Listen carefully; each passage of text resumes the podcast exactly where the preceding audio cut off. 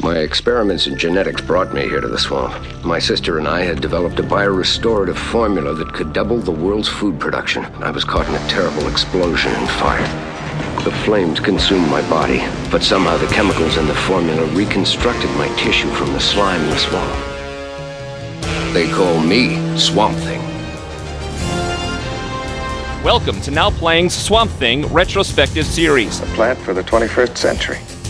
Hosted by Arnie, You're mad! I never felt saner. Stuart, He's like a brilliant chess player. He anticipates every move. and Jacob. Oh shit. There goes the neighborhood.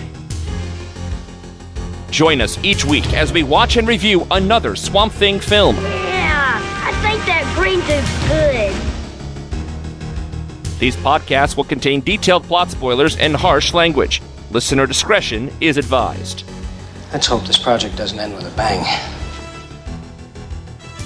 Today, we discuss Swamp Thing, starring Louis Jourdan, Adrienne Barbeau, Ray Wise, David Hess, and Dick Durock.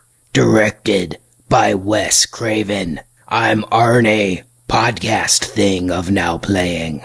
I was once a man. I know the evil men do. Oh wait, that's the TV series. I got worried. I thought we were reviewing some Batman movie or something. That's your something voice? okay. It's very similar. I think Christian Bale watched some Swamp Thing. Can I just say I am so grateful they never made a TV movie, or if they did, it's buried so deep in the bayou, we will never find it. My God. Only two things in Swamp Thing. I'm here for it. Stuart in LA. Hey, and this is the host that has all the thrills of watching grass grow, Jacob. And here we are. We are pretty much closing the loop on DC, right? We're at Swamp Thing. We're scraping the slime off the bottom of the barrel.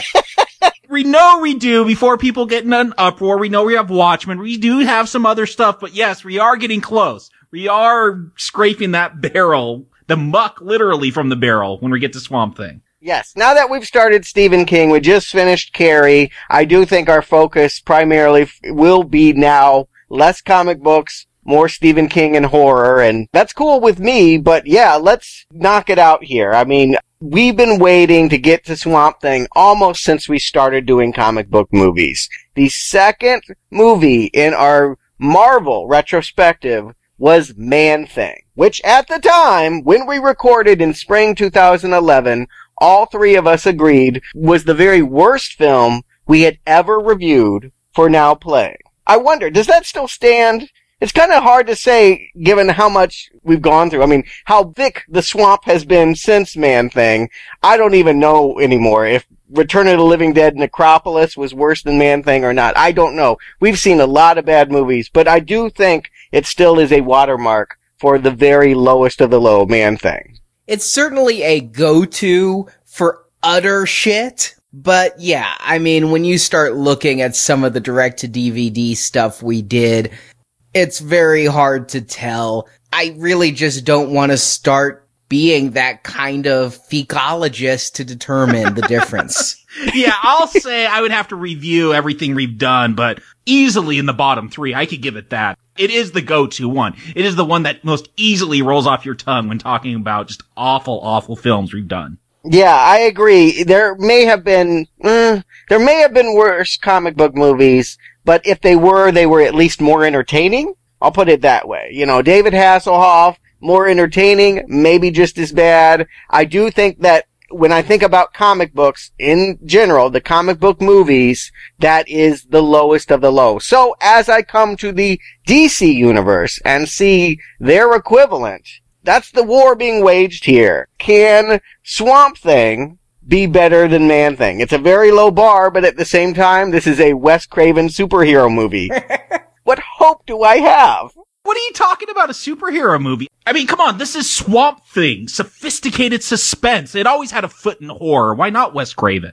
Well, we'll talk about it. I saw this movie once before in my life because of Wes Craven and somebody on this podcast with me right now, Stuart. You were into Twin Peaks. I was into Elm Street and I hadn't seen Twin Peaks yet. You wanted to see every movie starring a Twin Peaks alum. I was game for something with Wes Craven. And so we went in 1990 to a local video store and rented Swamp Thing. Wow, your memory is better than mine. I was shocked Ray Wise was in this. I experienced it anew. I was like, oh look, it's Ray Wise. It's Leland Palmer starring in Swamp Thing. I didn't remember he was in it, and that certainly was a short-lived fad if I wanted to see all the works of all the Twin Peaks actors. I mean, just looking at Billy Zane's resume, yeesh! I think I beat it out of you with Dream a Little Dream. Piper Laurie, that's right. It didn't last more than a day or two. I realized that actors come and go out of projects. The quality control can be very, very hard in that industry. You're lucky and happy just to keep working, keep drawing a paycheck. And yeah, Swamp Thing is the early days of Ray Wise here, and the early days of Wes Craven, so to speak. He had not quite been established as a horror master yet. He was 10 years into his career. It was 10 years past Last House on the Left, but he hadn't done much more notable besides that. Oh, I would disagree as far as that goes. I mean, I'd say that if you take away A Nightmare on Elm Street, the two films you're gonna think of when you think of Wes Craven are Last House on the Left, with you mentioned, and The Hills Have Eyes in 77. It is? Yeah. Okay.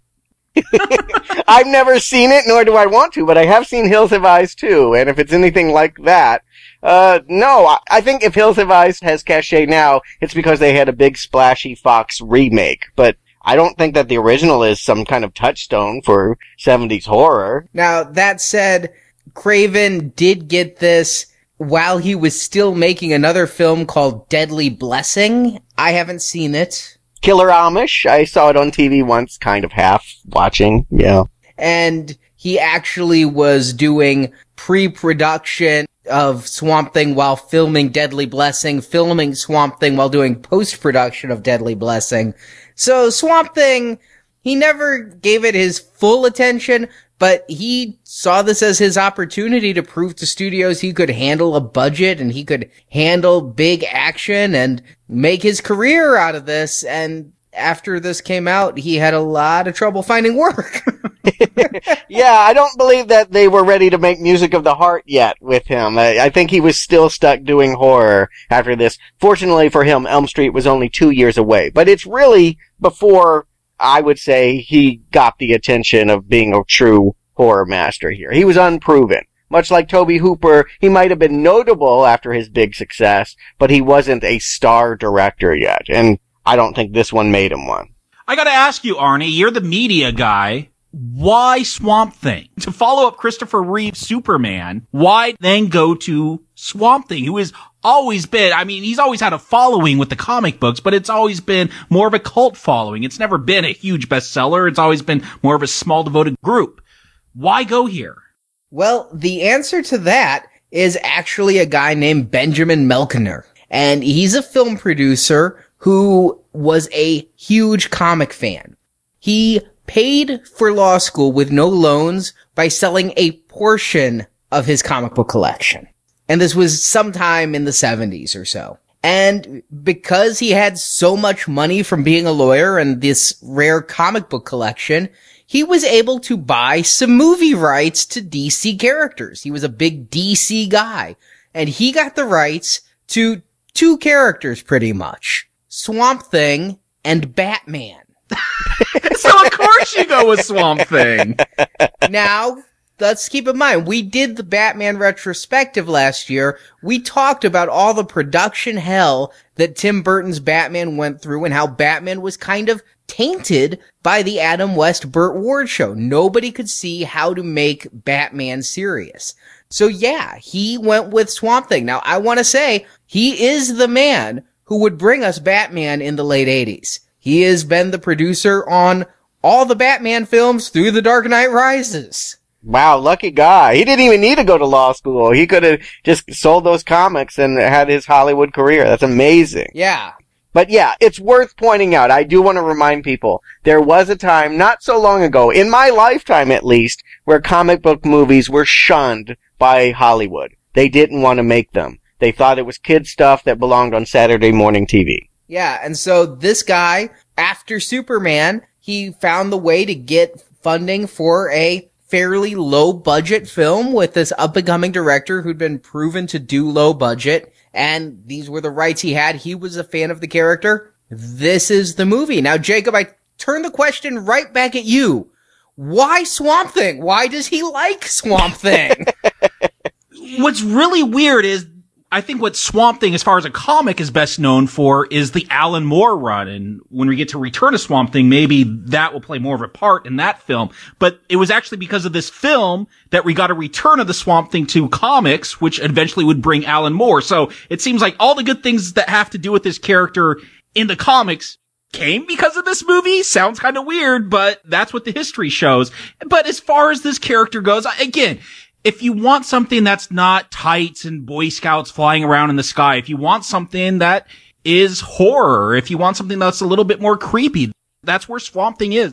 I mean, there is a lot of similarities to Man Thing. You know, that was the same type of thing, kind of a horror comic. And here you are with Swamp Thing. So I guess maybe like Stuart said, if it's hard to get Hollywood to buy into capes and tights, maybe you go with a slight twist of the genre. You make a superhero film that's kind of a horror film. And I want to remind the listeners, Man Thing beat Swamp Thing to comics by two months. And they both ripped off the heap from like the 40s. So yes. that's why Marvel never tried suing DC over it. And you know, I get it. When I just look at an image of Swamp Thing, it makes me think about, yeah, like a universal monster like Creature from the Black Lagoon or something. 80s horror was in full bloom 1982 slasher movies were in. That's kind of what was in their head. What if we Trojan horsed a superhero movie in here by selling it as a horror slasher movie? You know, kids go to a campground, kids go to a swamp. What's the difference?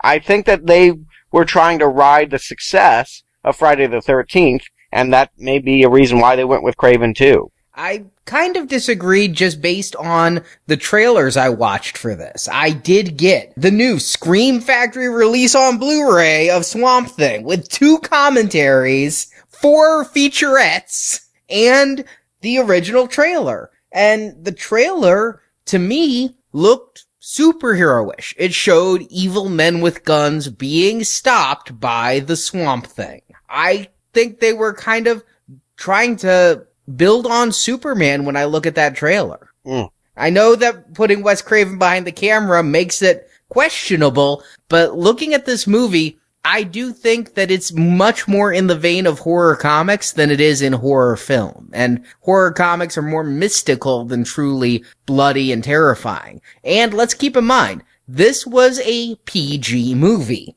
This was intended to be families. Now, there is an R-rated cut of this movie you know, there is only one reason, I guess we could say two reasons that comic fans are drawn to this movie. And this is because of this cut that was accidentally released at one point on DVD. Apparently in the early 80s, international audiences didn't like the American censored films. And for a film to be internationally successful, which wasn't then what it is now, where it can make and break a movie, but it was a sizable income, you wanted to have an R-rated cut to go overseas. And so there was a version that had tits it had Adrienne Barbeau's tits and it had other people's tits just randomly inserted in scenes. Wow. See, everything I've read, it's always about Adrienne Barbeau's tits. Now, I'm not sure who she is. I don't know. She's not a real stunner to me, but that is funny that they put in random tits as well. Yeah, there's a party with like a lap dance girl. It's very strange. But I have seen both cuts. And yes, Adrienne Barbeau's contract stated she didn't feel like doing nudity at this point. We will talk about her a little bit more, but to say where she was here, Mrs. John Carpenter, that in several of his films, didn't feel she had to do nudity, at least in the US. If you want to show it overseas, that's fine. Her contract stipulated no US release.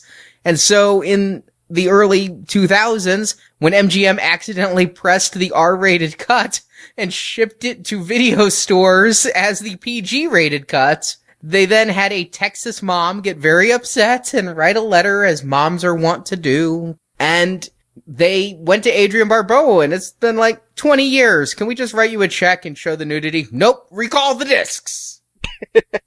and so they had a big recall and now it's over 50 bucks on eBay if you want to see Adrienne Barbeau's nipples. And who Adrienne Barbeau is? Yeah, I mean, she is, I guess, a scream queen. I really only became aware of her in the past decade when I started going to horror cons and she was there. She was in a lot of classics like The Fog and Escape from New York, Creepshow, that kind of film. I don't know that she ever really achieved the notoriety though, much more than, uh, Heather Langenkamp. Uh, Linnea Quigley. Yeah, she was, I don't know, I think of a screen queen as being a virginal. You know, like a Jamie Lee Curtis, someone that was the star. She more was like the tramp. I don't know that there was any more to her resume than the ones you listed, Arnie. I think that, yes, she did two very notable Carpenter movies, this film, and the first Creepshow, and that was kind of it. Yeah, I didn't actually become aware of her until a really pathetic Save Carnivàle rally at a horror con. If you can imagine that anemic audience. And she was a get for this movie, though. I wonder if she's not the star, the way that they frame it. I guess once we get into the movie, we'll talk about it, but I definitely have questions as far as the setup and who I'm supposed to be rooting for uh, once we get to Swamp Thing. It may be Adrienne Barbeau's movie. Although Louis Jourdan gets top billing, I think I may agree. I think you should give him the plot and we can get into it. Arnie, what's Swamp Thing about? A lot of people whose names start with the letter A. Dr. Alec Holland is a genius botanist. Through genetic manipulation, Holland hopes to create a plant that can survive in the harshest conditions, creating a renewable food source that can feed the planet. However, Dr. Anton Arcane views Holland's research in a different light, thinking that the same formula that creates the invulnerable plant can also lead to human immortality. Of course. Oh. It's also simple. He's aided in his research by his sister Linda, as well as new employee Alice Cable. When Holland has an explosive breakthrough, literally, it's a liquid that explodes like nitroglycerin, but leaves behind the invulnerable plants, Arcane and his goons attack Holland's swamp-based lab and kill Holland's sister. In the chaos, Holland's formula is dropped, setting Holland aflame, and his burning body runs to the water of the swamps where he is presumed dead.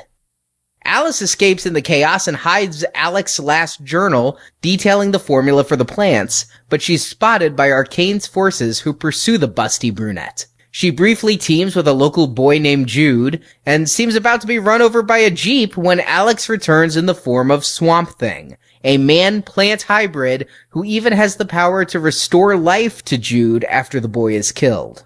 Arcane's men succeed in capturing Alice and using her as bait, they also catch Swamp Thing after cutting off one of his arms. Chained up in Arcane's basement, Swamp Thing reveals he still retains Alec's intellect. And Arcane recreates Alec's formula and feeds it to Bruno, one of his goons, but instead of becoming an immortal plant, Bruno becomes a floppy-eared midget, and Swamp Thing reveals the formula only amplifies what was already inside the person. Of course, Arcane's a narcissist who believes what's inside him is genius, so he drinks the formula and becomes a giant fox mink creature. I thought it was a warthog.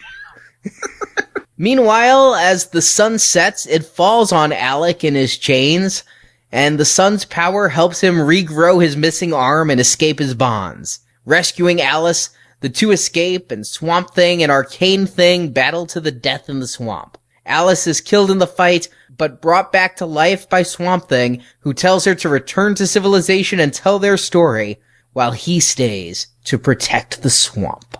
So the movie starts, and I honestly wondered if they accidentally sent me the sequel. Because when it starts, it has this text that says, not long ago, in the unexplored reaches of an unmapped swamp, the creative genius of one man collided with another's evil dream, and a monster was born. And I'm like, are you telling us the origin? Do I not get to see the origin? I didn't remember this movie having watched it almost quarter of a century ago.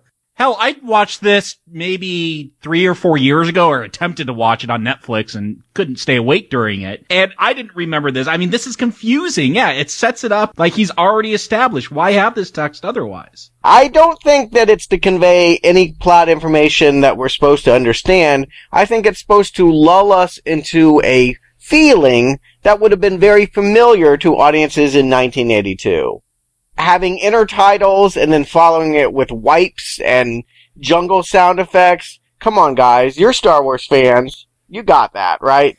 This is 82. We wouldn't have Ewoks till 83. Yeah, but, I mean, come on. But Stuart, that set up what we were about to see in Star Wars. It didn't tell us the ending. It didn't say, hey, Luke just found out Darth Vader was his father and then go to Hoth.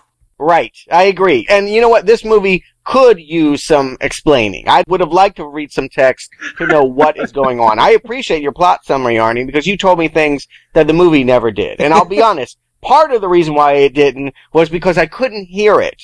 I had an older version of this DVD and maybe it wasn't mastered properly or maybe these actors just kind of run through their scientific jargon because they know it's all BS. But honestly, for the first half hour, I was struggling to understand what people were saying and why they were here in this swamp. As far as I can tell, the research that they're doing has no relationship to the location in which the lab is at. They're not taking anything from the swamp. They're not using swamp material in their research. They're hiding. The swamp is to basically hide top secret experiments and that's it. Stuart, I don't think you missed anything with a bad audio transfer. I was able to hear this fine, and I was guessing a lot. I, I, think Arnie might have been guessing a lot when he wrote his plot summary about motivations and what's going on. Yeah, they just throw out lines like, Alec likes the swamp. That's where he wants to do his work. So yeah, why not set up a super secret, multi-million dollar government operation in the swamp because the scientist likes it there? It's really glossed over because it's also said that the swamp can feed so many people because of how much vegetation is there. And so I couldn't tell, are they in the swamp because there's so much plant life already in the swamp? Are they in the swamp to hide? Who the hell are these scientists anyway? And what is with all the people with guns who are about to ambush them even though they look like they're out to play paintball? Yeah, those guys look like when I played soldier when I was six. The red bandana yes. and all. Just having seen Rambo, yeah.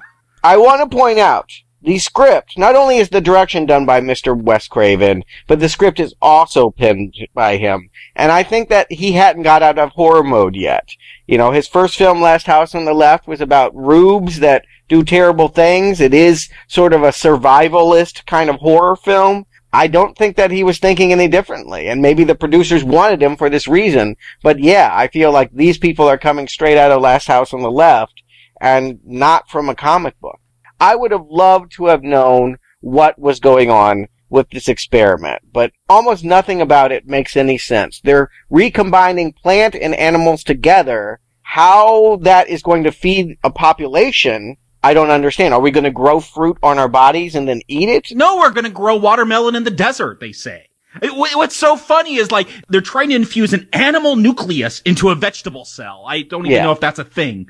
But because they want plants to have the animal drive for survival, I'm sorry. Plants have been around a lot longer than animals. they have a pretty good damn survival skill. Let me cut to the quick. I'm not a scientist. I don't even play one on TV. It's easy to fool me, but this movie is doing a very bad job. I don't know much about science, but Craven knows even less. I don't think it even matters. I just, when I was taking my notes, literally wrote technobabble, technobabble, recombinant DNA technobabble. Oh, but it does matter. You know, sense of place, it's big to me. And I love the idea of setting something in a sunken church that 50 years ago the levees broke, but you're telling me you're putting a sterile laboratory there, and I'm gonna have questions. I mean, why would you do that? Why are they here? If they are looking to grow food in places that are harsh, why not go to the desert and see if you can grow it out of the sand? I mean, I don't think we're wrong for asking why, but we're not rewarded for it. I get that. So I throw up my hands and just go, alright, so it's not about science. This is not a science fiction story. This is a pretext to just having a Frankenstein story in the swamp. And I could go with all this goofiness, this laboratory built in a sunken church and these badly dressed military commandos. I, you know, if done right, that could be campy fun, but it just looks so damn cheap in this film. It does, but what I really wanted to understand and I couldn't get is why the hell Alice is coming there? What is her role in this? Is she a scientist? Is she a bodyguard? She's being flown in to replace somebody who was eaten by one of the swamp's alligators. And I can't tell exactly what role she's supposed to play. I don't need to understand the science. I don't need the writers to give me plausible science if I can understand the human relationships. And here I'm having some problems too because you've got Alec working with his sister Linda, but then Alice shows up and I'm trying to figure out why she's there, what she's supposed to do. What am I supposed to think of Adrienne Barbeau, the name of the movie? This is the most confusing thing. I literally am straining. Yeah. Let me know why this character is. I'm straining to understand why she is there. I turned on the closed captioning and I watched the beginning four times. Four times. And here's what I know. She's a Washington suit. She has been brought there to shut the program down. It has been operating for 10 weeks and Washington is pulling the plug and she is there in the last week to make it all stop. Now, is she a scientist? She's certainly out there at some points trying to fix sector cameras that have broken or something. It's looks more like a basketball on a stick, but she is there to do repairs and give everyone the notices and send them packing and pack up this lab. That's what we're to get from her introduction. That Alec hasn't even been told yet, and Ritter, the head of the security, was just told this morning. Ritter will find out is actually our villain in disguise. So that may be why on this particular day he's told his squadron of goons to ambush the whole lab because he knows it's all going to go away. But I'm straining. You're right. It doesn't make any sense. Any of this setup. Nothing. Not the science, not the relationships. I guess this is a love story, right? Barbeau quickly decides that although the swamp is ugly, Ray Wise is as hot as it gets down in the bayou and is willing to go off on a boat ride. Is this a love story? First of all, she says a line about Alec saving his moves for his wife. I don't know if I'm supposed to take that as a line or just meaning some other woman. She thought that Linda, his sister, was his wife. Right. Which tells me she knows nothing about this man, so why would she fall in love? It must be love at first sight. It's just Ray Wise is that hot. But she turns away from him. She turns down his every advance. I mean, he is practically sexually harassing her. When they're going out to investigate that sensor in the swamp, he is way invading her personal space. He is like standing within two inches of her. And then when they discover this magic exploding plant juice, he immediately grabs her and forces a kiss upon her. I mean, in this day and age, she would have one hell of a lawsuit. What tells me this is supposed to be a love story is Adrienne Barbeau. She plays Alice Cable. Now, in the comic, there is someone with the last name Cable, but it's Matthew Cable. He plays a similar role. He's a government agent that has run-ins with Swamp Thing. But no, they made the choice here to take that character and make it female. That tells me they want a love story. Right. They only have this day together. It's an afternoon, but later we'll see that Swamp Thing pines for this character. I, I, have to believe that something about her makes him fall in love with her. Not just that he's been out in the swamps for 10 weeks and is horny, that he sees something he loves. I wish I did. I do not understand the appeal of Alice Cable or Adrienne Barbeau other than the obvious. When she runs, she jiggles, and beyond that, I do not see what she is bringing to this part. I just can't get past that hair. She hated it too, according to what she said on the making of. She said she couldn't watch this film forever due to her wardrobe and her hair. I look at that hair, I'm like, why is she a sex symbol? that Hawaiian shirt. Tell me, they're not in Hawaii. Why is she wearing that Hawaiian shirt? Oh, wow.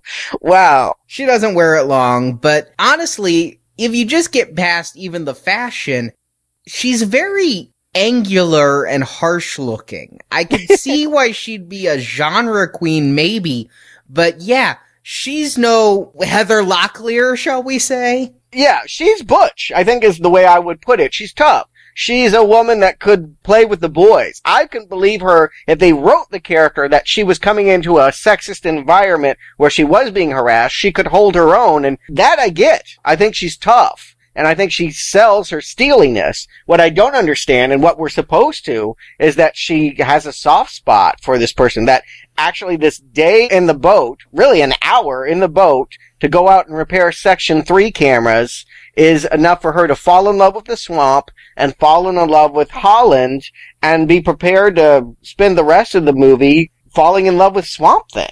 I think you might be projecting because I at least don't get from their performances and I don't think it's in the script that there is love. They have, yeah, like you say, an hour together. When he kisses her after the plant grows, I get that she might be a little less disinterested than she was at the start of the hour, but I'm really just not getting that there is a relationship there. And that's shocking to me because my memory of this is that there was a great love story to this movie and like they were married and it was his wife that he was pining for as this monstrous thing. That this is the setup. Hi, how you doing? Kiss. Oh, you're dead. Is not working for me. no, you know what? This is just bad, awful, horrible writing. That's what I see this as. Oh, hey, it's Hollywood logic. Here's your main actor. Here's your main actress they're supposed to fall in love. Just go with it. We're not going to really write it in. I mean, even her toughness is undermined. At one point, she's complaining about her, what, high heels getting all muddy as she's running through the swamp. You know, it's lazy writing or maybe non-existent writing. I think it's something we're just supposed to assume because that's what happens in movies. Yeah, I, and again, you can give some passes for things. All right, I don't need to understand the science. I'll enjoy it as something else. All right, I don't need to buy the chemistry. I won't accept this as a love story. But at some point, this movie needs to take the shape of something. it needs to be something, and I can't see for the life of me what it is until we're about 50 minutes into it. And then I have a very clear idea of what movie I think I'm watching, but it has not been any of the ones promised to me in this act one. I just feel like, yeah, love story, science fiction story, maybe a little bit of horror. They keep talking about the ghosts of the swamp and all of this stuff, but honestly, it's none of that in the end. Yeah, and just to call it out again, because we mentioned it previously, Alec is Ray Wise, who we've talked about and who you've probably seen in Twin Peaks, Fire Walk with Me, the movie. He was in the Charlie Sheen, The Chase. A lot of horror movies, Jeepers Creepers too, I think. Yep, yep, I forgot about that one. He's all over the place. He's a working actor who I've seen in dozens of things. This is one of his earlier roles, he looks really, really young and he does a passable job. Now, I actually feel a little bad for Ray Wise because in the movie we see about 30 minutes into it, he catches fire, jumps in the lake, and we never see him again. We, the audience. Best effect of the film. Not a bad fire run there. Oh no, it was a very good full body burn. I think Craven used the same body burner when he did Nightmare two years later. But Ray Wise did a lot more work. There's a reason he's billed as high as he is. I want you guys to picture this. Every scene we see with the Swamp Thing was filmed twice. oh, wow. really? Once with stuntman Dick Durock as the Swamp Thing, and then once with Ray Wise in similar makeup. Oh, wow. Standing on what they call an apple box to look taller. Wow. Not the stunt scenes, but any scene of close-ups, any scene of dialogue was Ray Wise. And when they realized those two look absolutely nothing alike and who were they fooling by filming it twice, Wise was professional, but a little bit saddened that he spent so long getting made up in that suit. Whoa, whoa, whoa, so long. Come on, that was like a green garbage bag thrown over your head. It couldn't take that long to get into this suit. This suit is awful. I, I would actually second that. I didn't even call this a makeup effect. I would call it a costume, a rubber suit. It crinkles. I mean, it looks very much like an outfit that you would put on to scuba dive or something. It does not look like prosthetics or applied makeup at all. Yeah, this does not look like a swamp thing. This doesn't look like something that formed from the muck at the bottom of the swamp. This is, yeah, scuba suit. I was thinking of those like rubber pants fly fishermen put on. It, it's something made up of that. There's nothing about this says plant. All right, here's what I can say about this is I'm going to really just talk to our listeners who like me are children of the 80s and who may remember Manglors. There was a figure 2 years after this movie called Manglor who basically was this. This looks far more like a Manglor film than any art I've ever seen of Swamp Thing from DC Comics this was the best they could do with the budget. Wes Craven was more concerned about Swamp Thing's penis than anything else. He's like, if I'm making this movie, if Swamp Thing's going to be able to reproduce, he needs to have a dick. Morning wood? I'm sorry, is there a prosthetic penis on that plastic bag? there was some vines hanging in an original version of the suit, and then the censors went and went, uh, no, we're not gonna get away with that for a PG. And so now it's just a little viney down there, a little bit bulgy. what Wes Craven brings to the superhero genre is being upset that when people mutate into creatures, they have no genitalia. I think he forgot what movie he was making. It's worth pointing out Craven before he made horror made a lot of porn under a different name. And uh, yeah, you don't have to do that anymore. There's no need to focus on that. We're not thinking about this. But I don't know. Maybe this would be better as a porno. It's certainly not a sci-fi horror comic book movie yet. It kind of is because if you look at this setup, I was thinking a lot about a film I like far better. You take this whole thing. You've got a scientist who's working in his lab. He's obsessed with his work and he's near a breakthrough. Some goons bust into his lab, smash up the lab, set the man on fire, and the man ends up in a body of water where he's presumed dead. But instead of being dead, this man actually is now alive and has supernatural strength and is hideous to look at, but still retains his intellect. But because of his deformity, he can no longer continue his research the way he did before. I'm thinking Sam Raimi saw this and went, Hey, I can make that better and made Darkman. This is Hulk, right? That's the closest comic book comparative I can come up with is that you have this giant green thing that used to be human and a nerdy little brunette scientist underneath it and a woman that loves him and is he going to be turned to normal? I presume that after he changes and everything is about finding the formula, it's about turning him back right? That Swamp Thing obviously will want to be human again. But it doesn't really go that way. There's one scene, after they burn down the lab, he does go back and he tries to fiddle with some test tubes and all, but is that his one attempt at trying to come up with a cure? I don't know if he's trying to come up with a cure or continue his research. I'm actually disappointed in this movie because it does take 30 minutes of this film to get to this big fire scene where he jumps into the swamp. And then I'm like, yes, now we get to the Swamp Thing movie. I don't need this stupid science technobabble crap. We can get to it. But really, we don't get much Swamp Thing for another half an hour. Instead, what we get is Adrienne Barbeau being chased again and again and again. And yes, during one scene, she sees him with some beakers what is he trying to do? God only knows. But I'm disappointed in the lack of thing in the swamp. We do get a view of him much quicker than we did in that man thing. I remember that man thing. We what? We saw him like for a couple seconds at the end. At least as bad as this look, we got something. We got little glimpses here. But I agree, Arnie. This turns into, I think, an action film with a bunch of chases that just keep going on and on and Swamp Thing pops up every couple of minutes and flips a truck and then disappears and then flips a hovercraft and then disappears. Yeah, talk about padding. Not just an action movie. Once we finally get into it, I really felt like we were watching a Vietnam action movie. There's even a guy in a red bandana like Rambo, and Swamp Thing is chin deep in the muck and coming at the boat. It's very apocalypse now. I feel like that the way that this is filmed, it would have been very familiar to audiences that had been going to see First Blood or Let's Get Harry or Uncommon Valor or any of those early 80s Vietnam movies.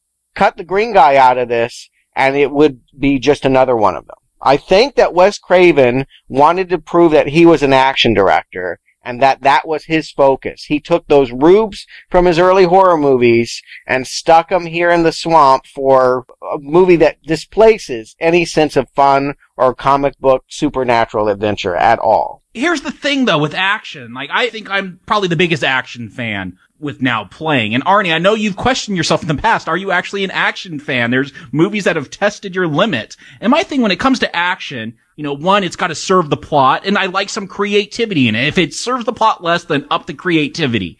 I, I don't want to just see mindless chases for 30, 40 minutes here. These are just mindless chases. There's nothing creative here. There's no purpose to this. They eventually catch Cable. So why do we have to spend so much time seeing her run around? She's hanging out with this little kid, Jude, which is kind of a weird way to play that kid, but I get some unintentional chuckles. But yeah, this action really tests my patience as an action fan because it is so rote and boring. It's terrible. And yeah, as not an action guy, but who enjoys action in sci-fi and superhero films, but a little bit less in, say, a Chuck Norris film, I'm really bored by all of this quote unquote action. I'm trying to see it move the plot along, but it's mindless chase after mindless chase. And when Jude shows up, wow, I'm, I found out in the commentary that this was filmed in South Carolina and it was cheap to just find people from the local school and say, Hey, who wants to be in a movie if they're in the drama class? And that's where they got him. He never worked again.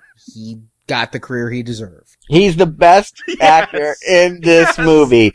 I enjoy Jude more than I enjoy any other performance in this entire film. Is he a non-actor? Yes. But his flat delivery is actually a benefit because these things that he has to say aren't funny. Oh shit, there goes the neighborhood. Not a funny joke, but the way that he flattens that, the way that he doesn't play up. Usually if he'd gotten a Hollywood kid, they would have given you the big eyes and the big grin and really sold you the yucks. The fact that he doesn't know how to do that is actually quite endearing here. He's the only one I care about in all of this swamp running back and forth and Everything's about getting a notebook. It's not even about getting Adrienne Barbeau. Adrienne Barbeau has gotten the last of seven notebooks. This is a, an age pre-computer where scientists wrote everything down by hand in a little diary, and they've got to get this diary all of that stuff. It's just so tedious. But when Jude is around, and when this Jude is observing it through his giant Coke bottle glasses, I'm smiling at least. Uh, you're not going to get me to hate on Jude because he's the only thing I relate to. Can you hate on the fact that Jude is poorly developed and then completely shut it off screen? Yeah, they kill him. That was a shocker. How ugly. What a terrible choice to, I mean, if you're making a PG movie for kids, do we really want to see his throat slit? It's okay. Swamp Thing can bring you back to life. Alright, and now this is what I really want to talk about. Jacob, you read some of these comics. What are Swamp Thing's powers? As far as I know, he got some green serum splashed on him that would have made him, maybe I thought it made the plants grow on him or gives him the strength of a tree or something. Or he can talk to the plants like Aquaman. Right. but I don't really understand. He's invulnerable to bullets. He's being able to resurrect people from the dead.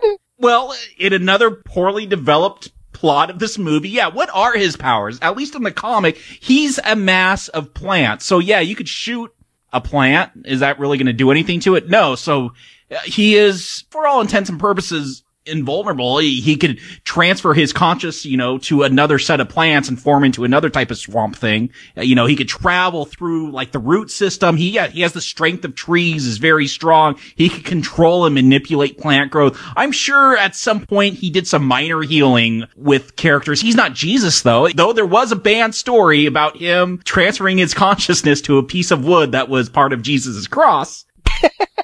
but no, he never fully resurrected people that I recall anyway. He might have done little minor things here and there, but not fully bring someone with a slit throat back to life. What does that have to do with plants? Like we don't have like plant tendons in our throats that he could make grow back together. If anything, I figured this was something added in for just this plot because our villain here, Arcane, played by Louis Jourdan, who we saw in Octopussy.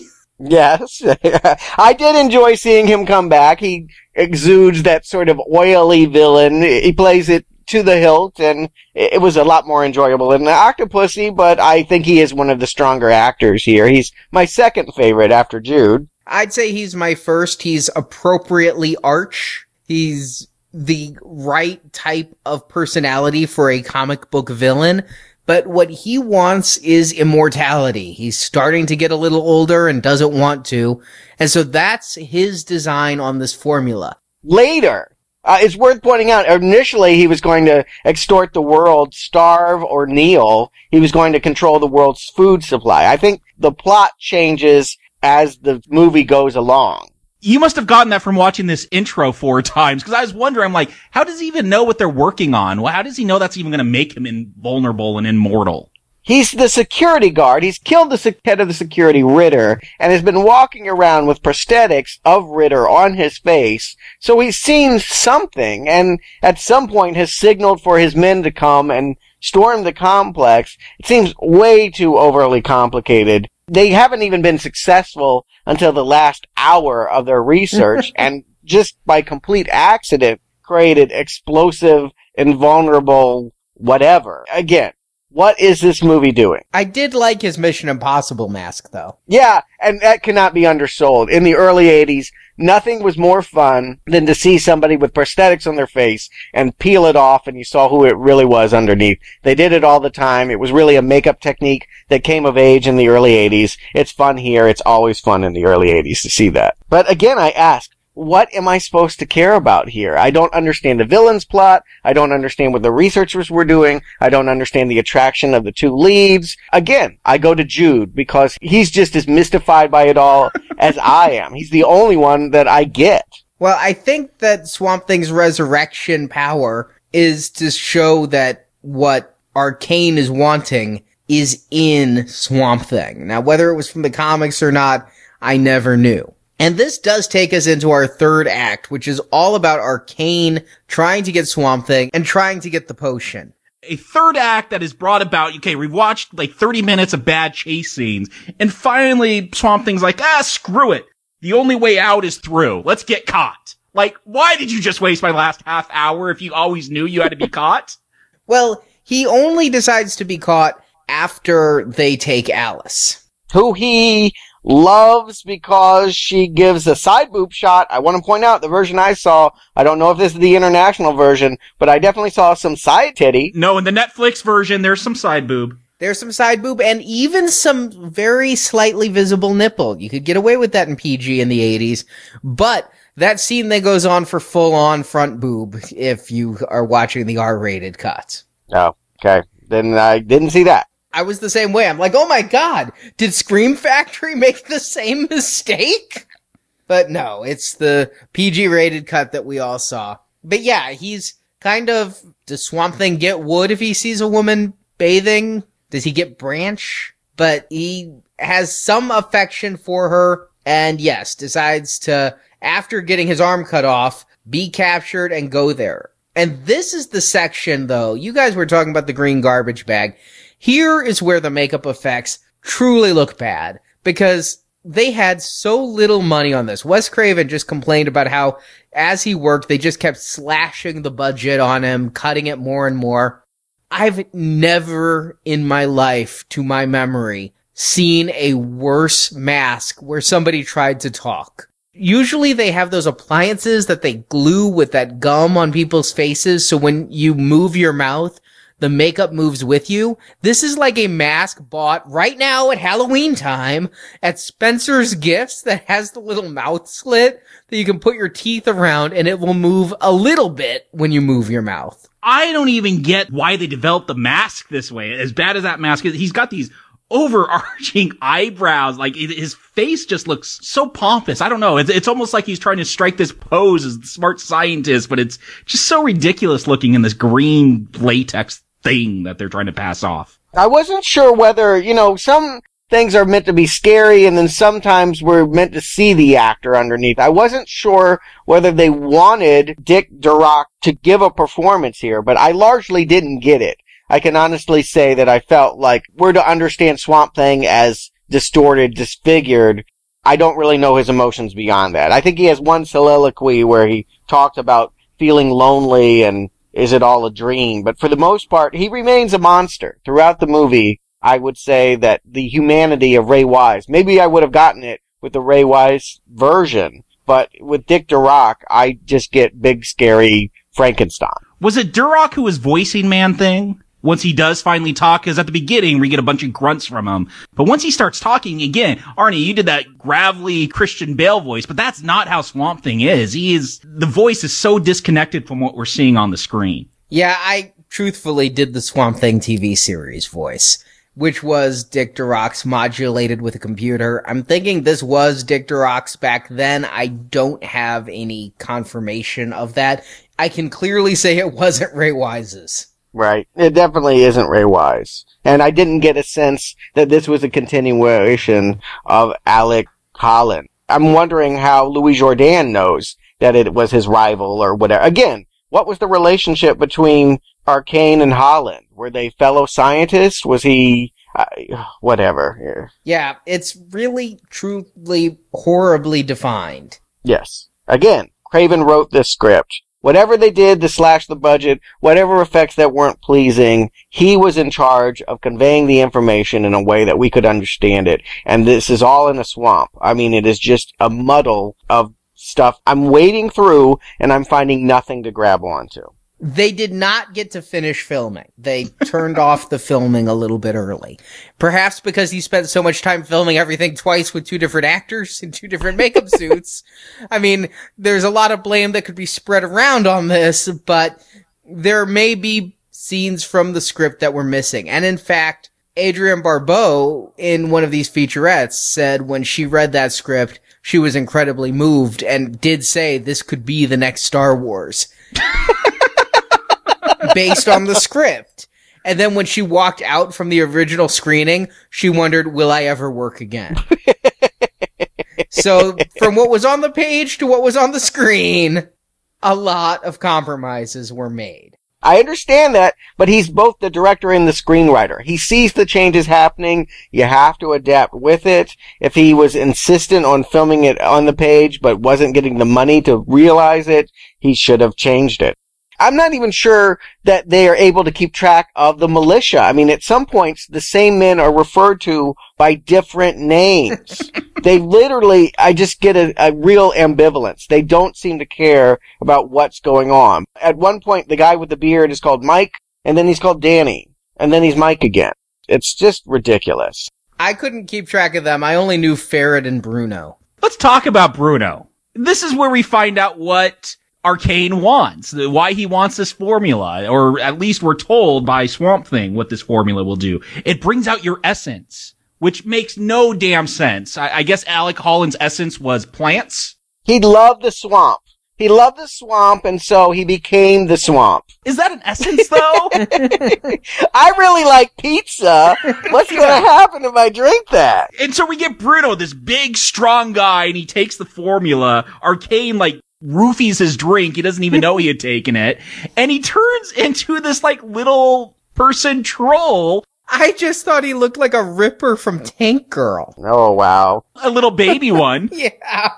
He's the big strong guy, but he has a bad self-esteem, so he thinks of himself as a little tiny guy. No, his essence is stupidity. That is not what someone's essence is, is stupidity. And why does that turn you into a troll? He actually becomes pretty smart once he is a troll. He really helps Swamp Thing out. I think he's a pig. At least that's what I got, because he's kind of squealing. He's duped, as you said. It, he was roofied. He's sitting there thinking he's the guest of honor. He drinks it, and then he starts, you know, convulsing and making a noise. I thought it was a squeal, and he is a beefy guy. He is overweight. I presume that what they were saying was that he was a pig. No, no, no. They say his essence is stupidity. They call that out. Well, that's what Arcane says. I, again, it goes back, I think the now playing axiom. When we lack a better explanation, we must take what we are told. That's just what Arcane says. He's not exactly a reliable narrator in that regard. But yeah, I'd feel truthfully bad for Bruno because Nicholas Worth is a guy who I recognized from Darkman. He would go on to be in that movie as well, perhaps while I was thinking about it.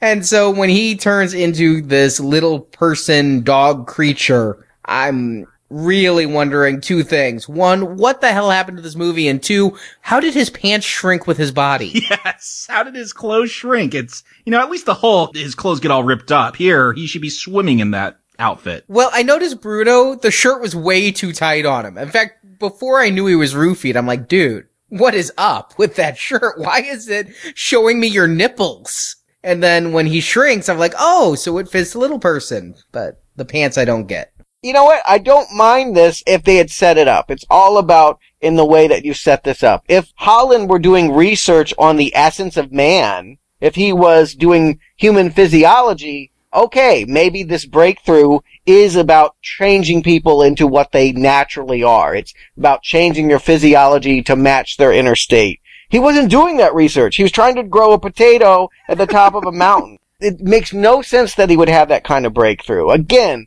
I will not forgive them for the setup that they had. They made me sit through 35 plotting minutes. But uh, really, I mean, don't make me sit through stuff if it's not important. If what he was doing was not important, kill Holland in the first 10 minutes and get it going and not belabor the point. But the truth of the matter is, we spent so much time believing, me replaying scenes and scenes, believing that the research was going to matter, and here it's just a, a MacGuffin. It's whatever they want it to be at any given point, and now it can change you into whatever your essence is. At this point, I'm very angry. I could have accepted it, but I'm very angry at how lazy, how bazy this has all come together. You, you, didn't like all the time spent on finding what was that like an otter that had some microbe on it that they needed to make all that. I mean, that literally like a whole scene about this otter with these plant microbes growing in the fur and a Cooper's digger. They call it a Cooper's digger. I did research googling this. It doesn't exist. The only place it exists, Google it, and it will come up Swamp Thing. There is no such thing. Now, I'm gonna pardon this movie's third act for two reasons. First, Craven did say the third act was what got most savagely cut by the budget, but second, this is a movie. If this had started 30 minutes in, I might be able to endorse. It's madcap. People are drinking potions and turning into weird crap. Imagine if we had a whole movie of that. Imagine if we had just an hour of this movie being random mutations. We start with Bruno, and next, Arcane's going to take the formula. I'm in for a monster mash. And yes, due to the budget, this is making me think of nothing so much as Toxic Avenger, that Troma film. Yeah. I mean, that's the quality of this movie, but give me that. Embrace it. Wes Craven, I've never seen a movie of his to put on airs. I've never seen music from the heart. But I've never seen a film of his put on airs and try to be more than the low budget schlock it was. New Nightmare. All right, yeah. well, okay. but that was high budget schlock. Yeah, not that high. I mean, this is a film. There's all these different wipes. I don't know the names of them, but in films, this has a what I call a slime wipe, where like the wipe is literally supposed to look like swamp slime coming down the screen and then go, rising back up to introduce the next scene. Like, yeah, this is camp. This is what should be embraced. Characters like Jude and these weird mutations. Th- this is what the film should be, and it feels like, yeah, were they going for Star Wars? Maybe, but they shouldn't have. What Craven said is it wasn't Star Wars so much as an inexperienced director trying to look fancy and comic booky. Well, at least we finally agree on something. That that is honestly where I keep going to the inexperience, the inexplicable sloppiness of all of it is. This is the stuff they didn't get to film all of. The third act's the best part of the whole movie. I agree. I mean, that's baffling. They shouldn't have not filmed that half hour in the beginning. They should have gotten to the monster mash much sooner. I mean, sure, hold Louis Jourdan for your climax. You're going to want to have your supervillain be the last one, of course. But yeah, we should have had monsters earlier. The fact that they tried to do this Vietnam movie with the bad guys storming through the jungle and burning all the lab for 10 minutes, just awful. It's a movie that does not know what it wants to be. Again, I think this was PG. They wanted kids to go to this. Yeah. I will give them some credit though, because we've long discussed since our Howard the Duck podcast, our first Marvel podcast, I've discussed how I hate the trope of when an actor mutates into something else at the end of a movie. And we kind of credited Stay Puft for that. And Ghostbusters, Wes Craven did it two years before. Here, Louis Jourdan takes the potion and that's the end of Louis Jourdan. Instead, we get a stuntman in a costume that makes Swamp Thing look good. Yeah. Here's the thing. When I first tried to watch this film a few years ago, like I said, I fell asleep during it. I'd seen the Swamp Thing and during all that chase stuff, just got bored, fell asleep.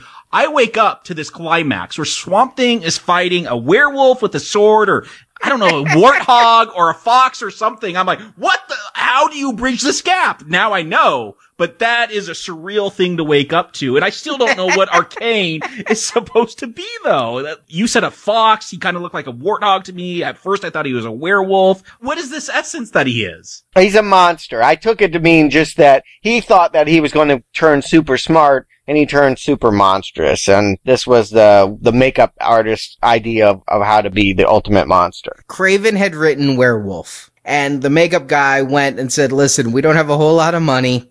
And there was just the howling and they didn't even know about American Werewolf, but they're like, there's some big werewolf things going on. If we go out there with a werewolf in this day, we're going to get creamed by the critics. So let's try something just different.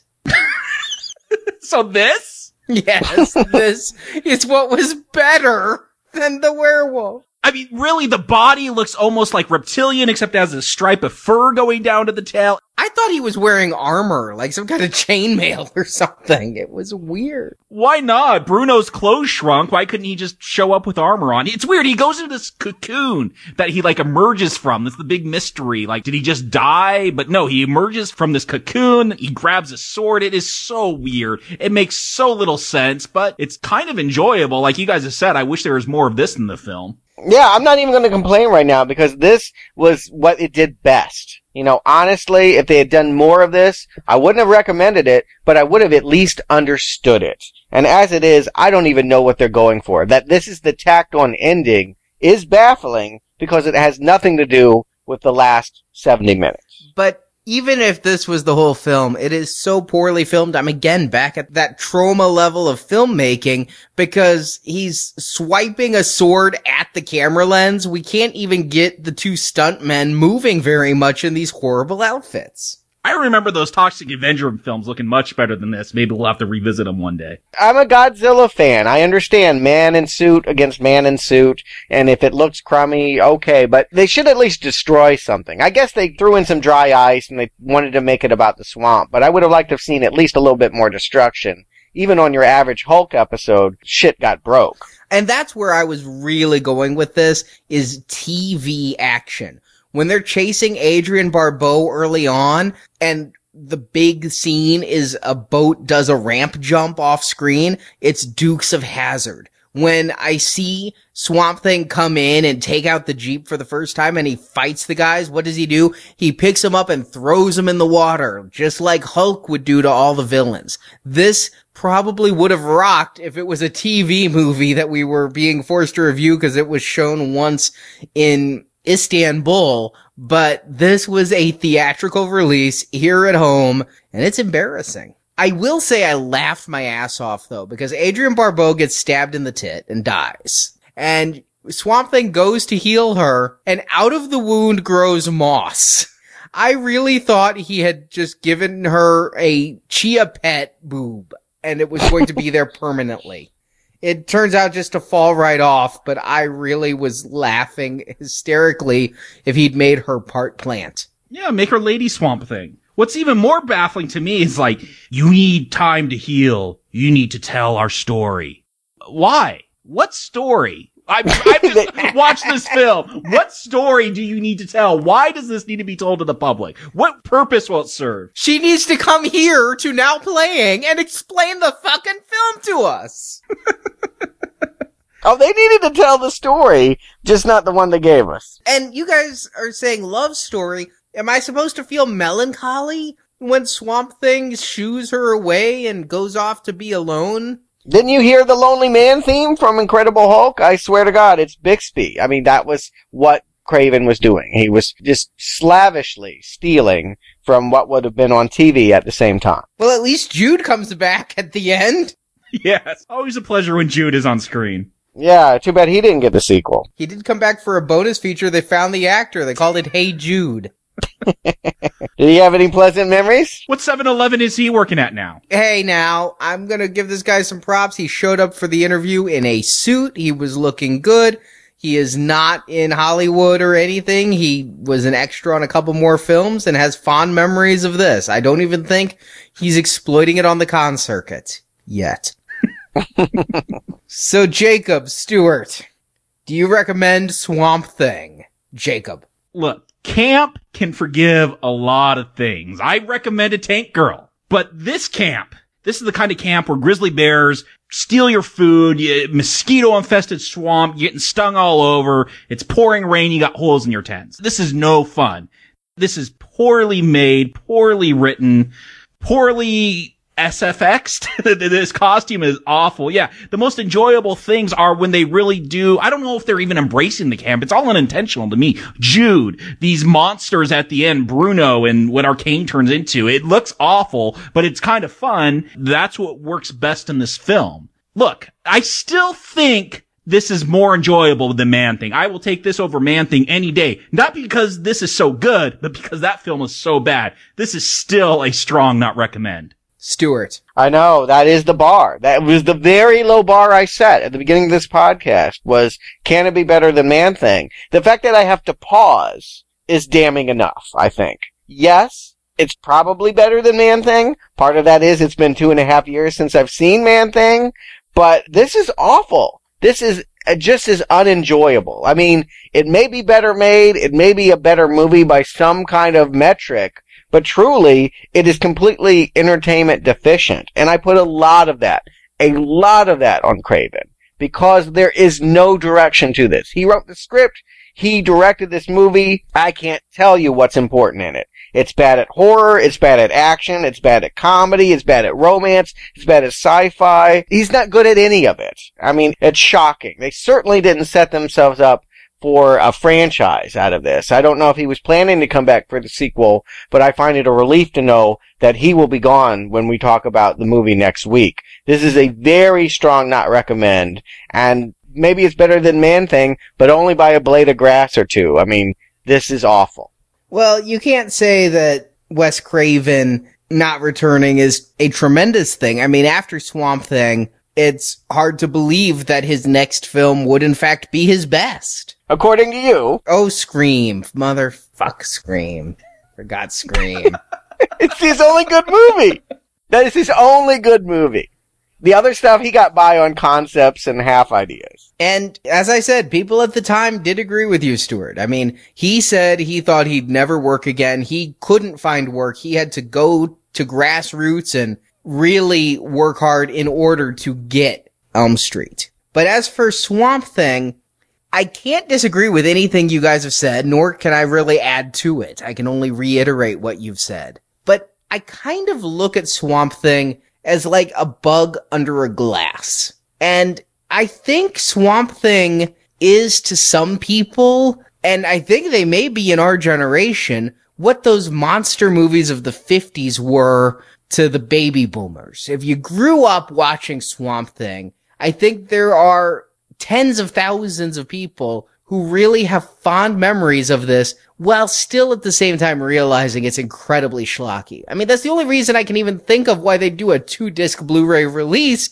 is there must be someone somewhere who has love for this. And I've never been able to understand that love for that 1950s monster mask drive-in black and white cinema. Just never could understand the appeal. But now, looking at Swamp Thing, I can see why people would have the appeal to this if you grew up in the 80s. And thus, I can take it back a generation and start to understand why people would have appeal for things like the thing from outer space and that type of movie with the big giant carrot. Oh my god, are you really saying that this movie is as good as the thing from another world? I'm saying they're of a type. Direct your angry emails to Arnie. yes! Can't wait for the forums! Feel the heat now! So, I will say though definitively, this is miles above Man Thing. Because if you were into Dukes of Hazzard and Incredible Hulk and maybe The Fall Guy and Starsky and Hutch and that kind of TV series, and you saw this on VHS in 83 or 84 and you grew up with it, I bet there's a mossy spot in your heart for this green trash bag wearing stuntman. I didn't enjoy Swamp Thing, but I'm not going to judge anyone who has it as a guilty pleasure. But still, for me, I can't recommend it. It's a not recommend, but I could see where people might get off on the badness. Well, I don't think it's all related to this movie. I think if people have affection for Swamp Thing, probably comes from the comic. And having not read the comic, I don't know. I'm betting that any issue, grab one, and it's going to be better than what we just saw. I will admit I've read a little bit of Swamp Thing as part of our Constantine books and nachos when we were reading some of the comics. Constantine and Swamp Thing, they were BFFs. Yeah, that's how we got Constantine. Alan Moore introduced him through Swamp Thing. So I've read some comics with Swamp Thing. I'll just admit I didn't get it. I didn't understand it well enough to get it. And so it didn't drag me into the swamp to instantly read more the way I wanted to read more about Constantine. You have my word. By next week, I'm going to go out there and at least read a few issues of Alan Moore to see if there's anything here. Whether the problem is conceptual or Wes Craven, I'll have a better answer next week when we get to the second and hopefully final Swamp Thing movie. Second, probably not final, but we'll discuss that next week. By the way, folks, this is the last week. We have released all the Psycho shows, and for all those that have donated, thank you so much. For those that have been on the fence, this is it.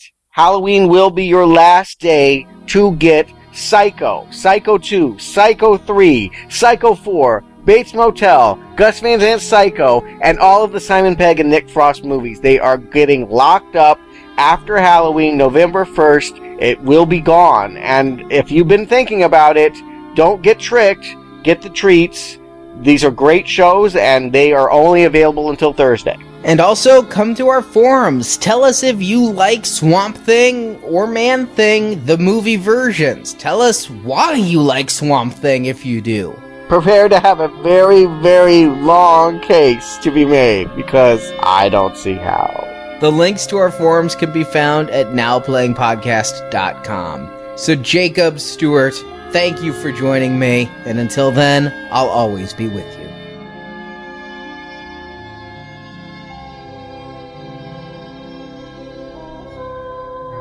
It's over.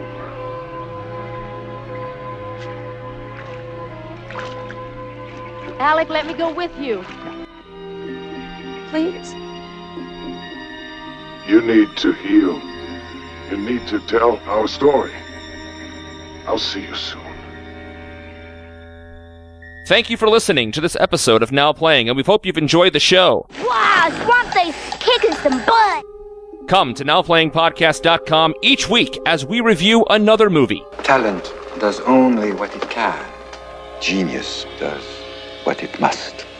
Plus, in the archive section at NowPlayingPodcast.com, you can find other reviews in our DC Comics retrospective, including reviews of the Superman films, Batman films, Green Lantern, V for Vendetta, A History of Violence, Tank Girl, Constantine, and more. Well, fun's fun, but how about showing me something else? You can also hear our reviews of non comic based films, including Star Trek, The Karate Kid, Predator, James Bond, Rambo, Rocky, and more. Find hundreds of movie review podcasts at nowplayingpodcast.com. My man, I wouldn't steer you wrong. While at NowPlayingPodcast.com, be sure to join our forums where you can discuss this review with other listeners. We should definitely expect company. And we will receive him with our customary hospitality. Exactly. You can also follow Now Playing on Facebook and Twitter, where the hosts post new episode announcements and written movie reviews. The links to our social media pages can be found at NowPlayingPodcast.com. And I thought you were up for some fun. Support from listeners like you help keep Now Playing operating. Have you given any thought to that salary increase we talked about? You can find a link to donate using PayPal at the bottom of our website, NowPlayingPodcast.com. But we will get it. When? Soon. Won't we, Doctor? Yes, quite soon, Dr. Arcane. You can also help Now Playing by leaving us a five star review on iTunes. A link to our iTunes listing can be found at NowPlayingPodcast.com. Terrific. I'll remember that the next time I throw a party. Now Playing's Swamp Thing retrospective series is edited by Heath, Phil, and Arnie. One more afternoon like this, and it's back to Betty Ford. Now Playing credit narration by Brock. But I'm digressing.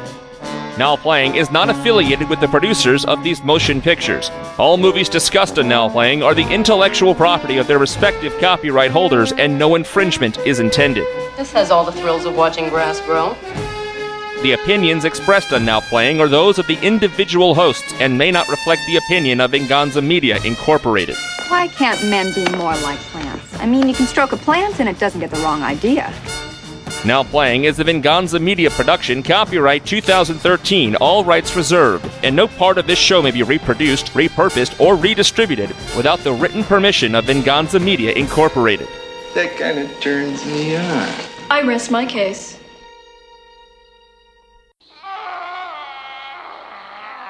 I got worried. I thought we were reviewing some Batman movie or something. That's your man. That's your man thing voice. No, no, Oh, no, your Swamp Thing. Swamp Thing voice. okay. What, what are you talking about? A superhero movie? I mean, Man Thing, sophisticated suspense. This character always had a foot in horror. Why not Wes Craven? Swamp Thing. Swamp Thing. How many times are we gonna do that? I don't know. Probably the whole show. Yeah. It- the editor is already hating us. Holland hopes to create a plan that can survive. Plan? a plant. Typos that make sense. Adrienne Barbeau. Is it Barbeau? Barbeau? Oh, Barbeau. Barbeau. Adrienne Bar- Barboot. But that doesn't make me Barboobs. laugh. Barboobs. Barboobs. yes. I'm just thinking boo boo.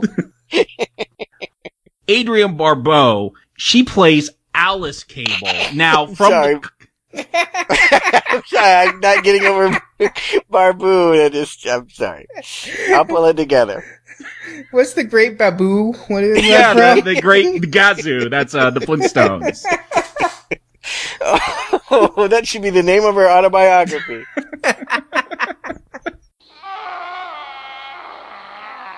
They made me sit through 35 plotting hour, 35 plotting minutes. it felt like 35 hours. yes, it did.